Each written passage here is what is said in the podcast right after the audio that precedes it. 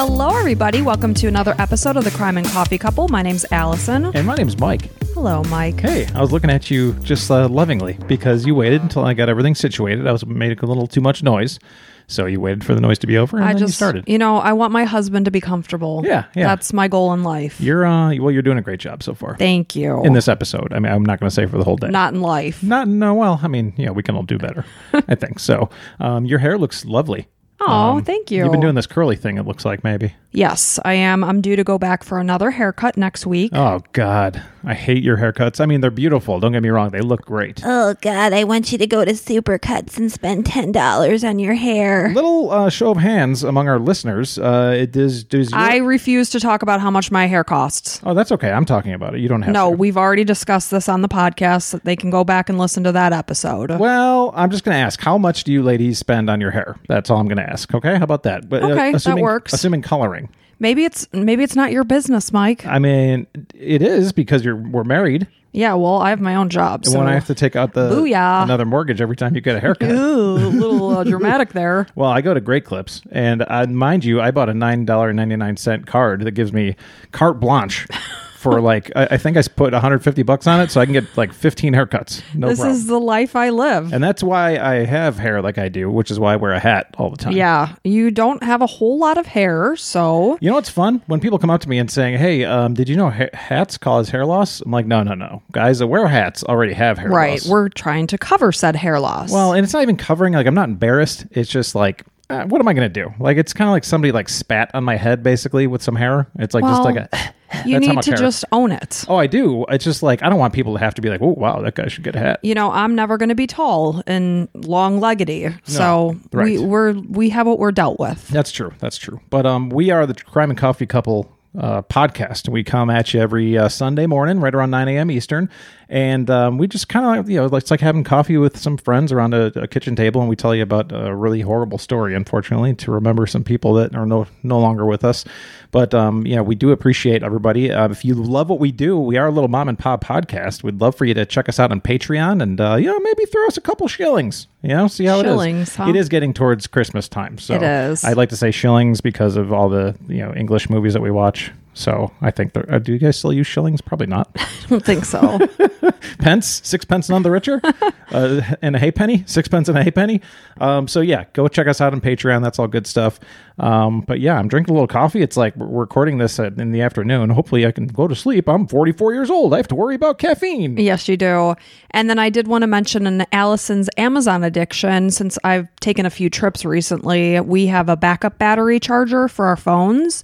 It's fantastic. The girls I was traveling with to Maine, they saw it and they're like, "Ooh, will you send me the link to that?" What's fantastic about it? it has all the cords you need attached to it. So it's Such not like the little charger box. So for instance, my iPhone takes a certain charger, my Kindle takes another. It has like all adaptable ones that kind of like fold into itself. yeah, it's pretty cool. And Super handy. to charge it, you just plug it into the wall. Mm-hmm. Did you say that already? I did not say that. It's it comes with that, so it's like all inclusive, basically. so you don't need separate parts to it is the point. yeah, you've got everything you need. Just pick up the brick, and you're on your way. Highly recommend. So we'll put that on our Amazon addiction. And other than that, I'm ready to get going if you are. I am. Okay, so this is a very unbelievable story. That's all I can really say about it. It's remarkable. It's something you'll never forget once you hear it. Uh, it is a survival story. I will tell you that. Okay. Uh, there's a lot of horrible things this person lives through. I will give you a warning, and I, I've always like kind of shrugged my shoulders over trigger warnings and true crime because it's like we kind of know what we're getting into here. But this one does deal with sexual assault, so I am giving you that warning.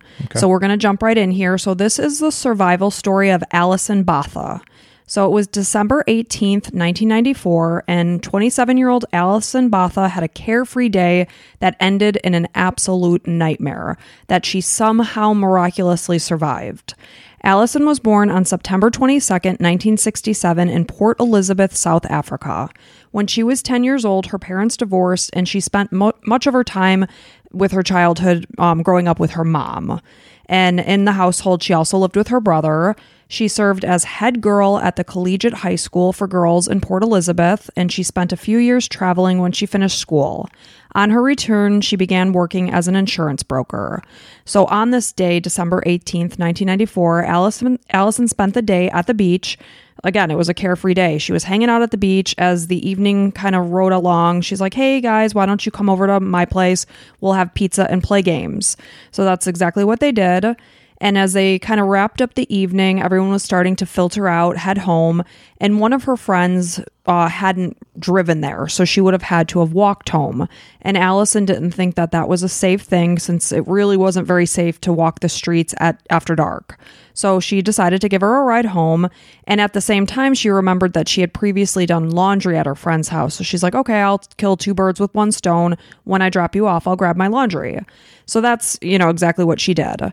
So basically, as she's pulling back into her apartment complex, it's just after 3 a.m. She was surprised to see at such an hour her parking spot had been taken in the time that she had been gone. So she wasn't very happy about this. So she settled on a spot that was farther away than she would have liked to have walked, because again, it is the middle of the night. So, as she gathered her laundry that was on the passenger seat, she's basically getting ready to get out of her unlocked car all of a sudden somebody yanked open her driver's side door and everything happened very quickly. There was a man standing in front of her and he was holding a knife blade to her throat. He instructed her to move over to the passenger seat and threatened her that if she screamed or tried to make any noise, he would kill her. So it was Allison's thought process that if she did what she was told, he would let her go if she was cooperative. So, as they began to drive into the darkness, he told her that his name was Clinton, and he's telling her that he only wanted to borrow her car for about an hour. He said that if she listened to what he was telling her, he would eventually let her go, and at that moment, Allison believed him. He made small talk as they drove. He asked her what her name was and if she had a boyfriend. Allison lied, telling him that her name was Susan and that she had a boyfriend waiting for her back at home. And she did not. Good idea. So she's telling him, you know, if I don't come back soon, he's going to be worried about me. He's going to call the police or come looking for me. So you should just drop me off and she offered him he, she's like you can drop me off. You can take my car. I won't tell anyone about it. I will not go to the police. Just let me go. He told her that he just wanted her company and that he was just going to pick up his friend and refused to take her back home.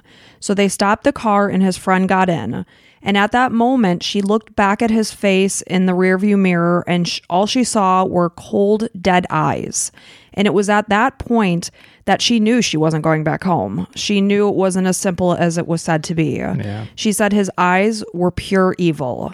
So as they drove out of the city and suburbia turned to brush, Allison felt all hope drain from her body. Clinton stopped the car on a remote street that was dark. There were no streetlights. It was more rural. So once there, the men told her that they were going to rape her, and Clinton asked her if she planned to fight back. She continued to hold on to the idea that if she cooperated, they would just do what they wanted with her and then just take her home. That's so sad. So she told them, No, I won't fall- fight back. So Allison was then brutally sexually assaulted by both men. When Clinton's accomplice took, to- took over, he strangled her as he raped her. Allison began to drift in and out of consciousness during the attack and remembers repeating the phrase over and over. It's okay. Let them rape me because I can survive this. I got this. I can get through this. I can go home. I can go to the police. I can tell my family. My parents are going to support me. He is doing this to your body, not to you, because he can never really touch you. So she just said that to herself over and over. Just get through this. Just get through this. Some kind of mantra, you know, you got to have a mantra. Yes. And she was then pulled from the car when they were done with her and thrown into a pile of debris and broken glass that lined the street. Both men had previously been arrested on rape charges. Of course, she didn't know that. And they decided in advance that the best plan would be to kill their next victim because the other two had reported them. So after they finished raping Allison, they. Or how about let's not rape people anymore? Ah, what a concept. yeah, you would think that would be, Be a, a decent human being. yeah. So when they finished raping Allison, they attempted to strangle her to death, and then they took turns stabbing her in the abdomen. By the time they finished, she had been stabbed 37 times in the abdomen. Holy cow. So, as the two assailants stood over her, kind of just monitoring her movements, seeing if she was moving, seeing if she was dead, sadly, her leg twitched and they knew she was still alive. So, at this point, the man that they had picked up is uh, coming back towards Allison and he slit her throat. Oh my god. And then Clinton pushed him away and took over. They cut her 16 times in order to be sure that she was dead, and then thus unable to report them to the police. Despite the brutality that Allison experienced, at this point she was still aware of what was happening, and she could see the hand that moved back and forth over her throat. She was conscious this entire time. and just pretending that she was dead. Of course. So they would leave her alone. Yes. Oh my God. Can you imagine? Just like, okay, I can suffer one more. Okay, one more. One more. And then it's like keeps on going. 16 times. God. So she heard a wet sound as they continued to slice, and she realized that this was actually the sound of her flesh being sliced open. She was injured so badly by these wounds that she had nearly been decapitated. Oh my God. She tried to grasp what was happening to her, but it all just felt unreal. She felt no pain at this point, and she knew it wasn't a dream. It felt like it, but she knew it wasn't. Crazy. And it- so like uh did they they had to have cut some arteries and stuff? We'll go right? through everything. So it was something that was actually happening to her. She was literally living in a, wor- a worse nightmare. So when the two attackers assumed that Allison was dead, they continued to talk over what they assumed was her dead body. And they asked, Do you think she's dead? The other answered, No one can survive that. As the pair climbed into Allison's car to head back into the city, they called each other by their real first names. Nice. So after they drove off, Allison laid amongst the dirt and broken glass near death. She decided to write a message in the dirt and wrote, I love mom.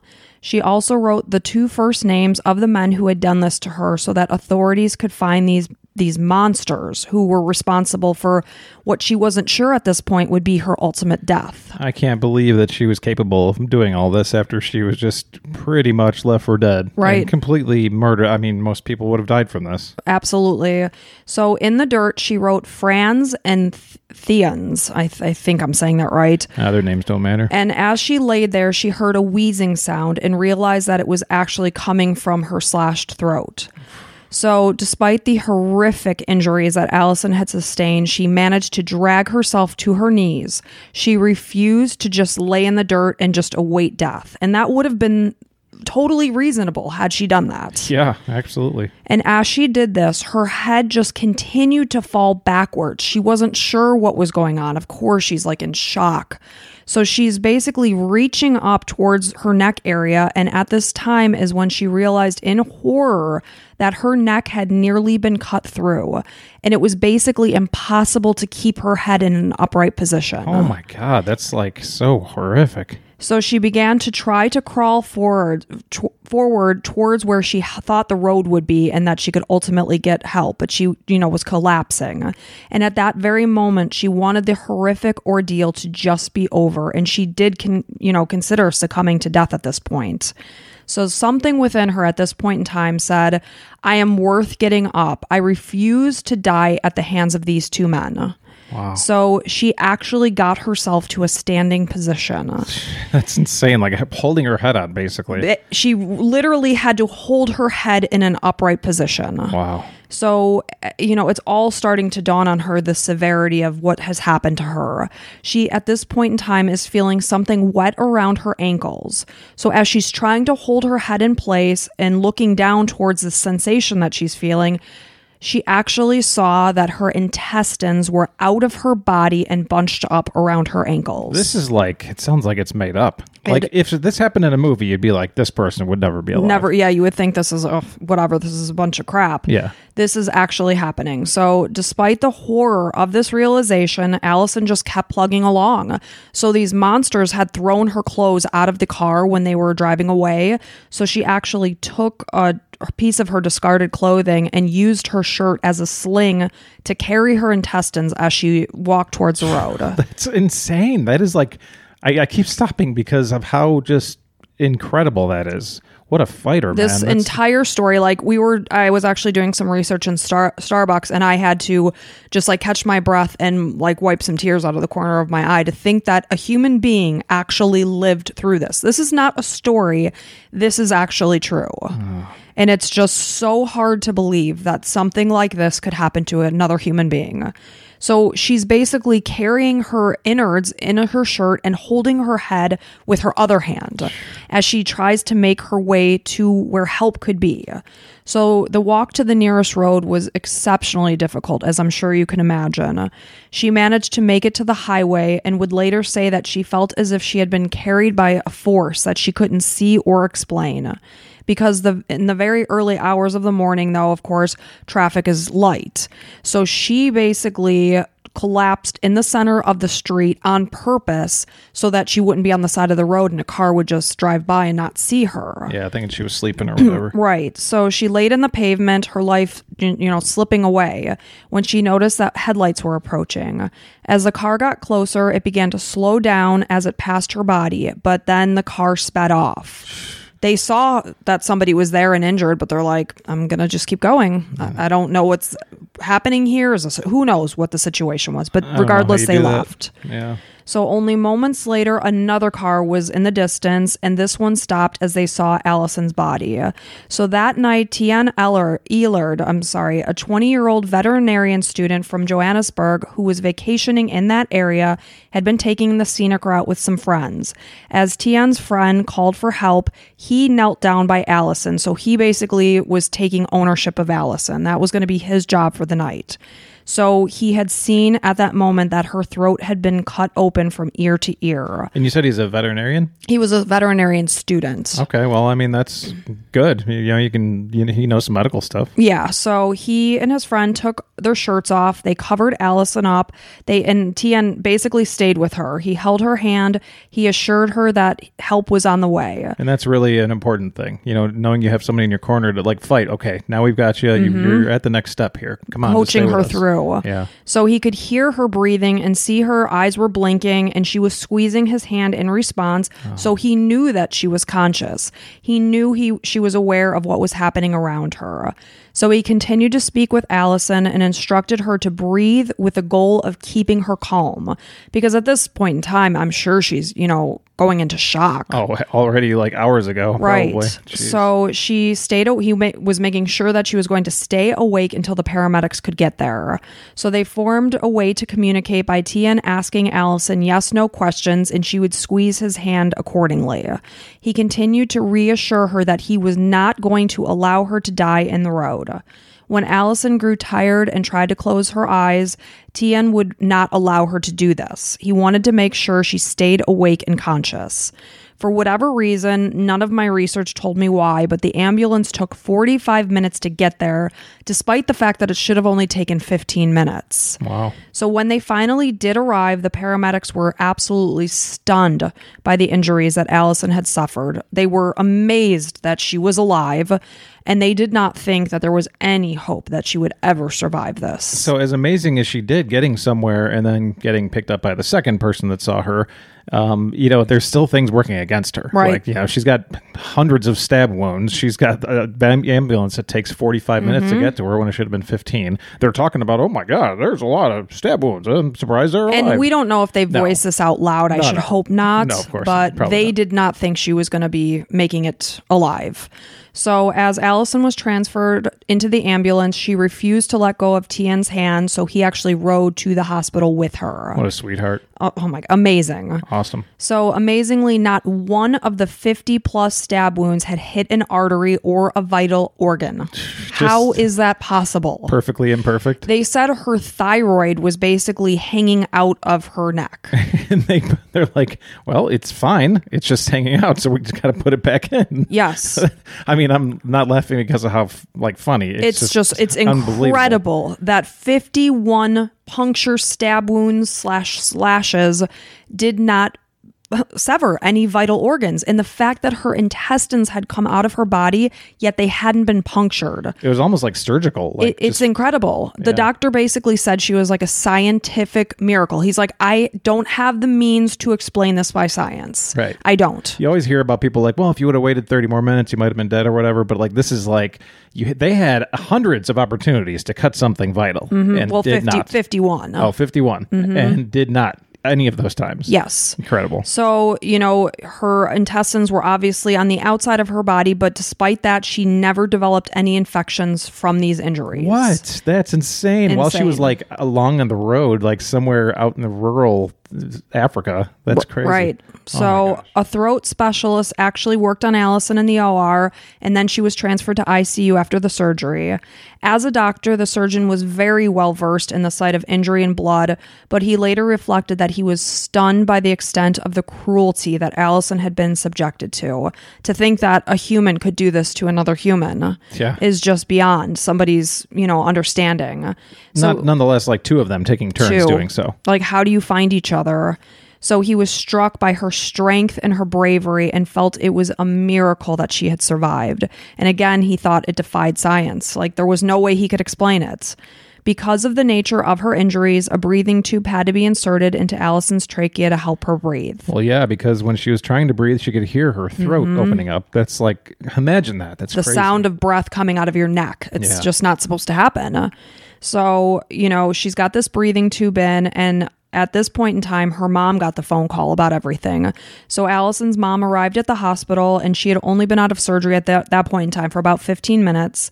Her mom was horrified to see the tubes and medical devices coming out of her daughter's body. She saw dirt and blood crusted in Allison's face and head. She was shocked that her daughter was alert, as she was, and Allison expressed to her mom that she just wanted the men responsible for her injuries to be caught. That was her goal at this point. Nice. So detectives brought her a photo book of like full of potential suspects only hours after she had been attacked. So she was able to pick up pick out these two men, Frans and so it's Frans du Toit and Theuns Kruger. These are her assailants that she's finding in this book. So determined to get these two men off the streets, Allison told detectives as much as she could about her horrific attack. She was not able to speak at this time because she had that tube in her throat, so she was using paper to communicate. So, when the evidence was presented to prosecutors, they asked Allison's doctors if the breathing tube could possibly be removed that she could actually speak the name of her assailants.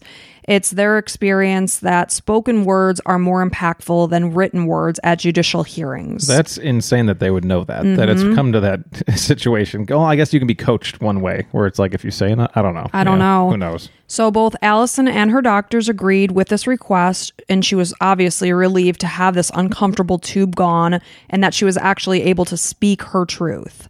So she was able to verbalize the names of the men who tried to take her life, and police quickly apprehended them. Awesome. So Frans du Toit, who posed as Clinton, obviously that wasn't his name, was a 26 year old father and husband with a criminal history that included violent attacks toward women. Despite the fact that he had been accused of rape on multiple previous occasions, he had gotten off each and every time with little more than just a slap on the wrist. So some speculate that this could be related to the fact that his father was a police officer. Oh man. Yeah, look into him. Yeah, so he was raised in a Christian household. When he was in eighth grade, which is standard six in South Africa, he set fire to a dormitory. He claimed he did it because he was listening to heavy metal and he was influenced by the hidden messages. At age 13, he became involved in Satanism, and when he was intoxicated, he felt his evil side became more prominent. So while he would have sex with other women, he said he had these thoughts to kill, which is obviously problematic. Yeah, there's some kind of a, a gross connection there, you know, Right, that he's the sex- tying them. sexuality and, and murder and you know, getting excitement out of that. Right. So he was said to be a very lazy student who failed grade nine, which is standard seven, twice. So the other man was 19 year old. It's Theuns. So my apologies about that. Don't have to apologize for that piece of shit. I'm just very, um, you know, I'm, I'm big on trying to be accurate. So Theuns Kruger, who was even more of a threat than his partner, he grew up in a, an allegedly abusive household. His father was said to be a career criminal who had been in and out of prison the majority of Theuns' childhood. Most women were repulsed by him and consistently rejected his advances Was he like super ugly or something? there's very few pictures. It's like a picture of him squinting in the sun and drinking from a straw. It's really kind of hard to show. I only saw maybe three or four pictures of them. I would assume that he didn't take care of himself and uh, he's a disgusting human being. Probably had horrible breath and uh, very ugly. So Right, That's what and- we're going to say. and you know, it might not even necessarily be 100% tied to his looks. You know how women have a very strong creep radar that raises when we know that somebody's not right? No, He probably gave that off very heavily. Creep vibes. Oh, major creep vibes. I, I guarantee you.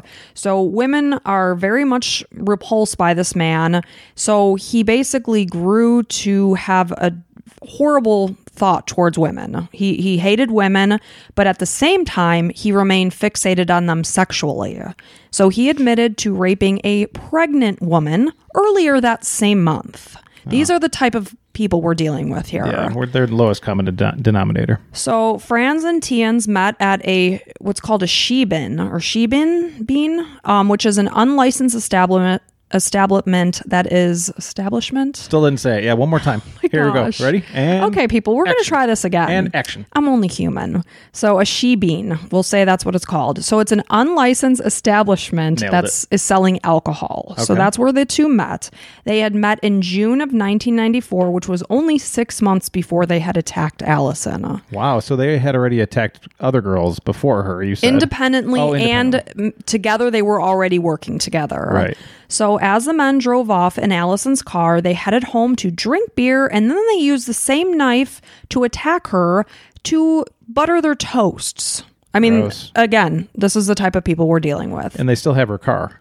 Uh, Probably. yes, they drove her car. What they did with her car, I don't know. They did eventually get it back. So when Theuns handed the knife over to police, they saw that it had the name Frick engraved on it. Don't know what that's about.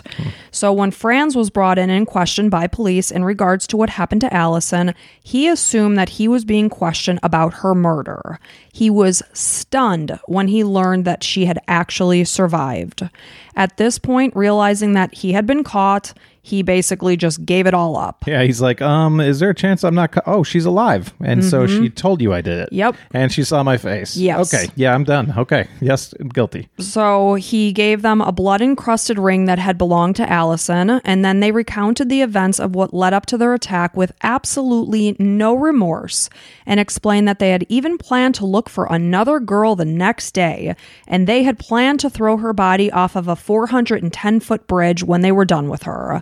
So again, Wow. they're laying all their cards out. I mean, that's interesting. You would think you would just shut up and try to get the least amount of sentencing, but not be like, oh, by the way, if you hadn't caught us, Mm-hmm. more things would have happened. Right. So on the day of Allison's attack, Frans had a barbecue at his house and the two were drinking beer. Meanwhile, Frans and his wife were on rocky ground due to financial issues. They decided to leave the barbecue, meet actively on the barbecue grill cooking.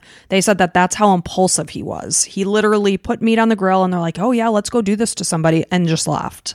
So he basically said to Theuns that they were going to find a girl that was beautiful and she also had a nice car. They were going to rape her and kill her. Jeez. That's the conversation they had, and that's what they set out to do. And that's how poor Allison got all hooked up and everything. So they drank two and a half liters of sherry and set out on their hunt. Sherry, Sherry, That's- like what are you, um, crane? 90 Uh, years old. No, what? What am Frasier I? Crane. Frasier Crane. Yeah. yeah. It's like him and Niles would drink sherry. Well, Weird. apparently these guys drink sherry. So unable to find a victim, Kruger, who is Theuns, I might say Kruger. Sorry if I confuse anybody. Kruger lost interest and went to a club, while Frans carried on and later came in Allison's car to pick him up. And then that's when Allison saw Theuns Kruger in the back seat with the dead eyes that were pure evil, and that's when she knew she was in for it. So, as Allison continued to recover, she requested that she pick out her assailants from a lineup. Her case was actually the first in South Africa's legal system that used a two way mirror to protect the victim from coming face to face with their assailants. So, despite the fact that the both both of the men had altered their appearances, she was able to quickly identify them. Nice. So Allison was discharged from the hospital on the last day of 1994, and her mother took care of her.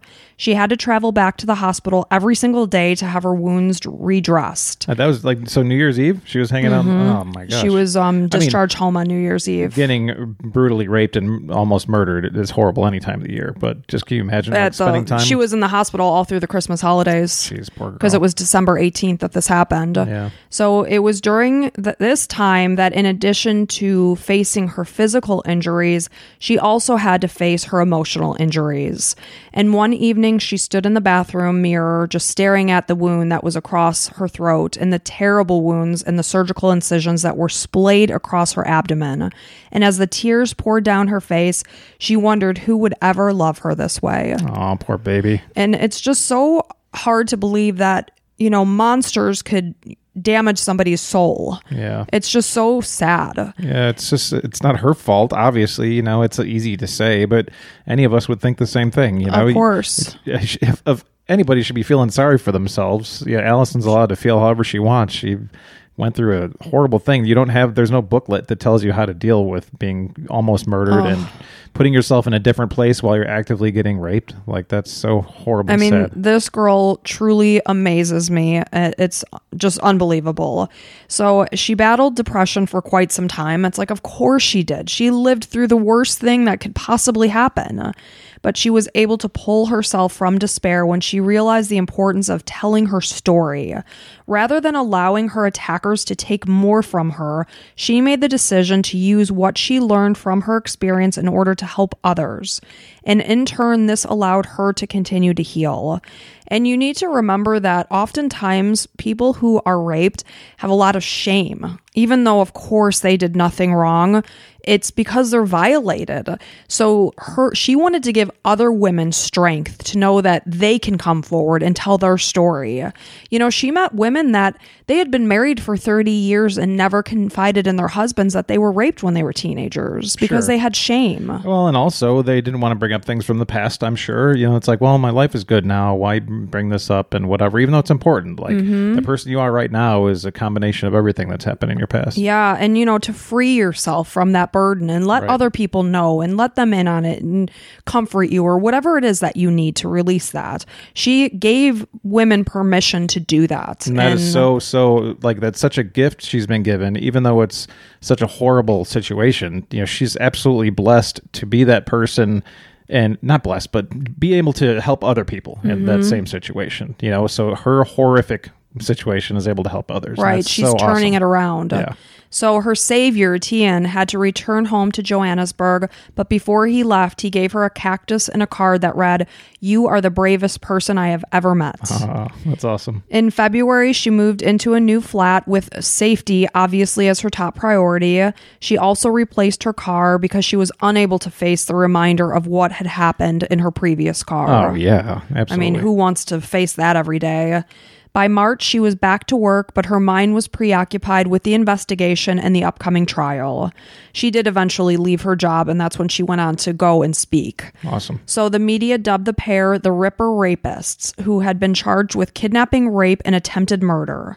Shortly after being taken into custody, Frans announced that he was possessed by a demon and in need of an exorcism. Yeah, you're. How about you're going to get your exorcism in jail or for the rest of your life? So neither the public nor the court system had any sympathy for him, but they did hold an exorcism. What, like oh in the Oh my town square or something like no, I think maybe wherever they were being held, a priest came in and did an exorcism. Okay. On March 23rd, 1995, Frans and Kruger pleaded guilty to eight charges that included kidnapping, rape, and attempted murder.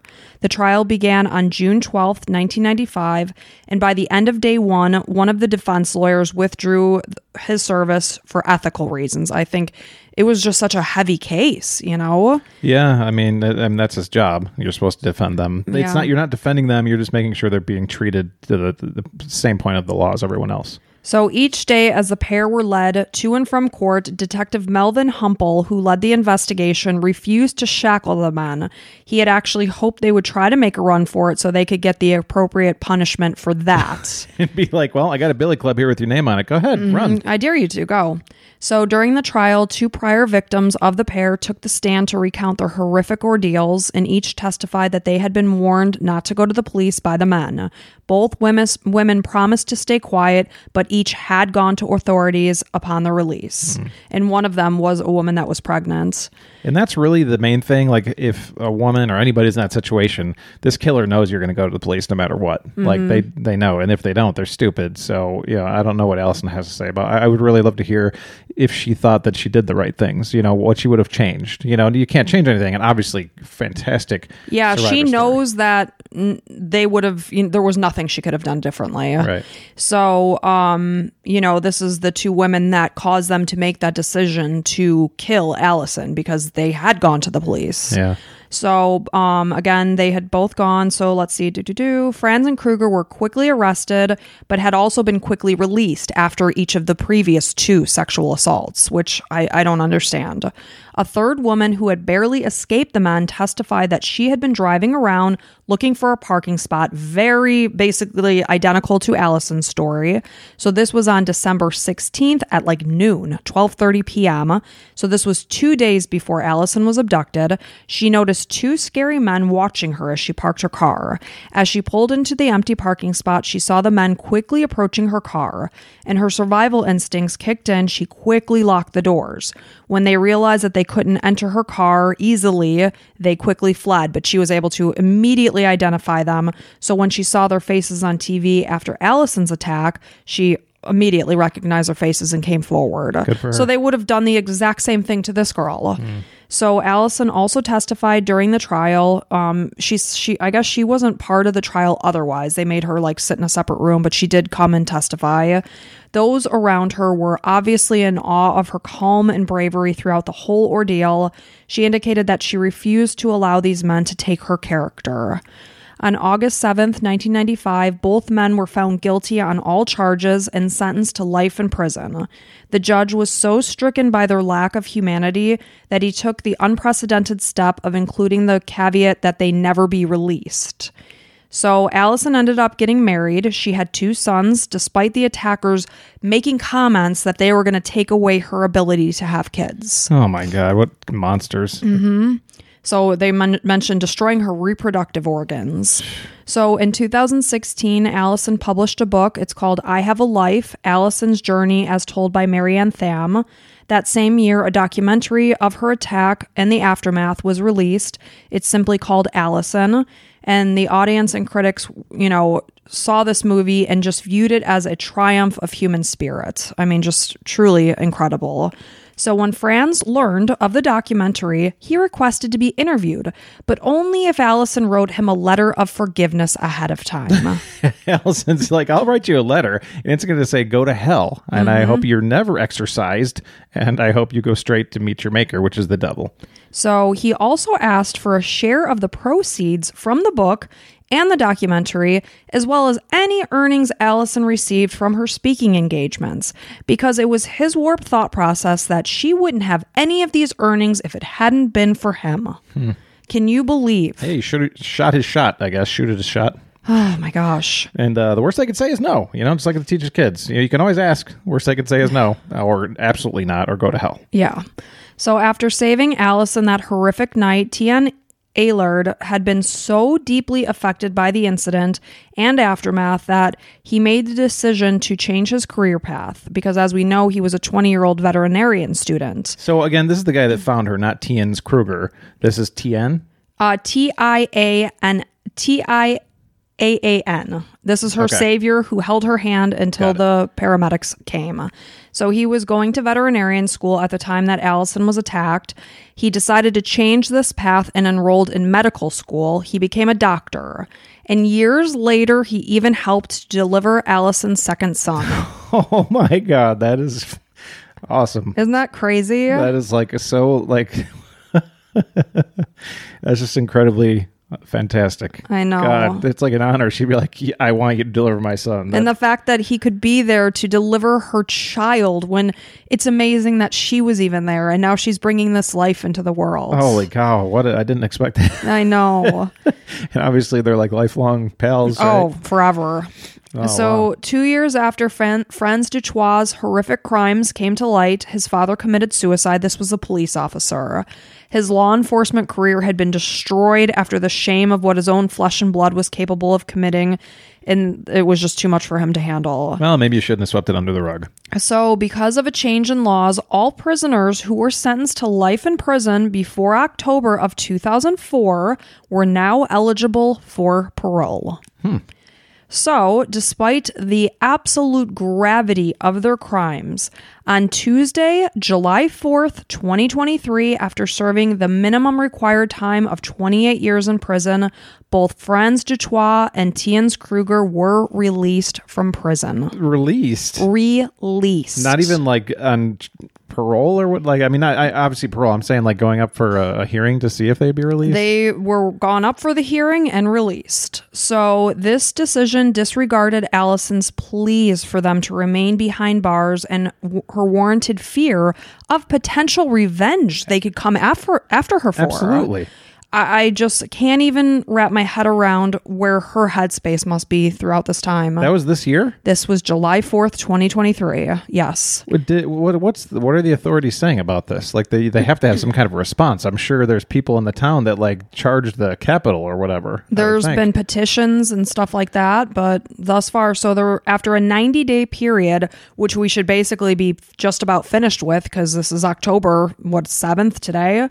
Um, after being uh, through this 90 day period of being allowed out during the day, they will then be freed on a permanent basis, which should be right about this time that you're hearing this episode and when it's released. So wait, th- I thought the judge said never able to be released. Right, but a law was changed that those that were um, sentenced to life in prison before October of 2004 would be eligible for parole. Where the hell did this rule come from? I don't know.